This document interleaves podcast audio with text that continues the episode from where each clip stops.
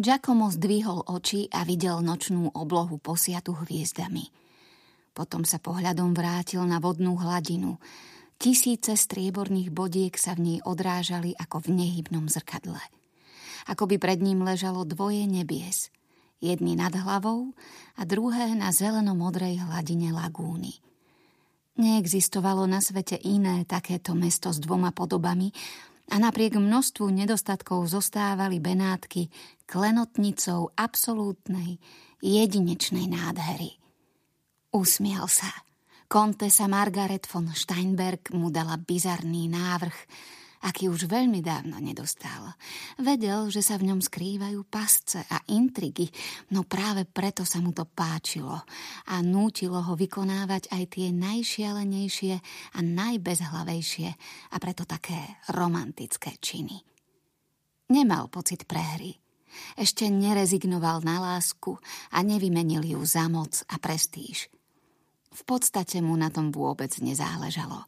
Bol slobodný muž a to bolo viac než dosť.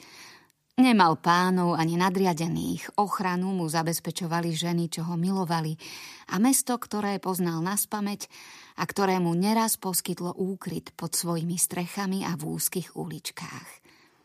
Nikdy by sa nezriekol takéhoto života.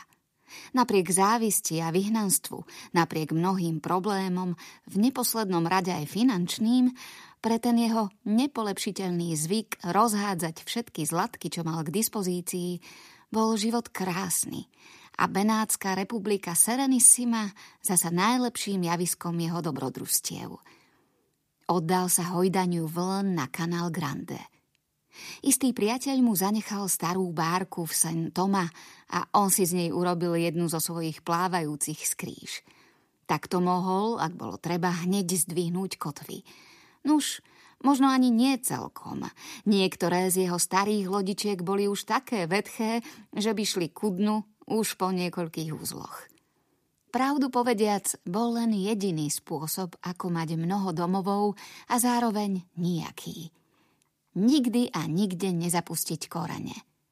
Ale jemu to takto vyhovovalo. Veľmi dobre vedel, že odkedy vkročil do Benátok, inkvizítori ho nespustili z očí a len čakali na okamih, keď spraví chybu. Nemienil im zadať dôvod, takže sa musel pohybovať po špičkách. A práve tomu vôbec nešlo. Príjmal teda, čo sa mu núkalo.